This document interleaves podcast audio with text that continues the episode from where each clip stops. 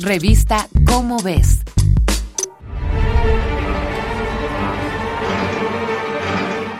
Las estrellas, incluido el Sol, brillan gracias a la fusión nuclear, la unión de núcleos atómicos de un elemento para formar otro más pesado. En el proceso se pierde algo de masa que se convierte en energía y se emite al exterior en forma de luz y calor. Es un fenómeno parecido a un ataque zombie. Supongamos que los núcleos atómicos son los muertos vivientes. Todos caminan torpe. Cada zombie tiene una carga energética similar. Así que cuando encuentran una presa humana, la atacan y devoran en equipo. Ya almorzados, los zombies tienen buena pila.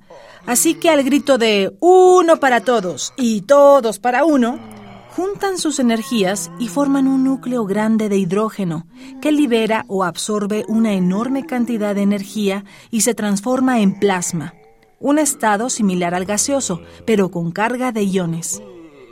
El hidrógeno en estado plasmático puede sonar muy acá, pero es una de las formas de la materia, al igual que el estado sólido, el líquido y el gaseoso. Su desarrollo puede ser un poco dramático, hasta telenovelero. Por cierto, ¿Cómo sonaría en modo melodrama?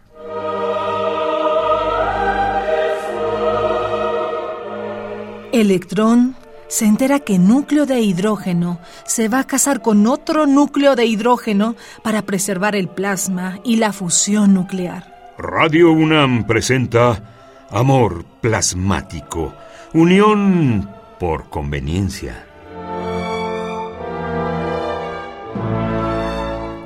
No te entiendo. No te entiendo, núcleo de hidrógeno. Explícame qué te pasa. Electrón, tú sabes que yo te amo, pero no podemos estar juntos. Calla, núcleo de hidrógeno. Eso no es cierto. No me importa lo que piensen los átomos. Tú y yo somos iguales. No es cierto. Yo soy de hidrógeno. Y si queremos seguir existiendo, tengo que hacer un sacrificio. ¿Sacrificio? Me asustas, núcleo atómico.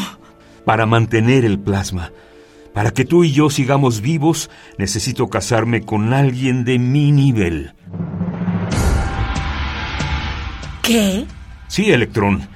Me voy a casar con otro núcleo de hidrógeno. No, ni siquiera lo pienses, núcleo de hidrógeno. La decisión está tomada. Pero te repelen. Es como casarte con tu prima.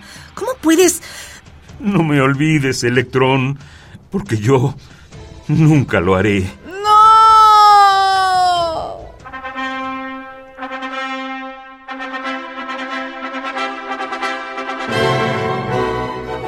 Núcleos de hidrógeno los declaro unidos en matrimonio.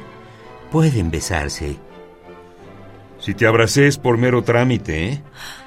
Lo mismo digo yo. La presión y la temperatura harán que estos núcleos de hidrógeno se atraigan. De su matrimonio arreglado nacerán núcleos atómicos de helio. Pues sí, a lo anterior se le conoce como fusión nuclear. Por si fuera poco, la fusión nuclear no produce gases nocivos ni radioactividad, lo cual la vuelve una posible fuente de energía barata, limpia y prácticamente ilimitada. En un mundo dependiente de los combustibles fósiles como el petróleo y con la necesidad de frenar de inmediato los efectos del calentamiento global, la fusión nuclear puede ser la solución a la crisis energética y climática actual. Todavía faltan esfuerzos para abastecer a la humanidad con esta fuente de energía. El desafío es grande pero la recompensa promete ser mayor todavía. Fusiones químicas, cinéticas y fascinantes están en tu revista ¿Cómo ves? Búscala en tu puesto de revistas. Esta fue una coproducción de Radio UNAM y la Dirección General de Divulgación de la Ciencia de la UNAM, basada en el artículo Más cerca de la fusión nuclear de Daniel Martín Reina. Revista Cómo ves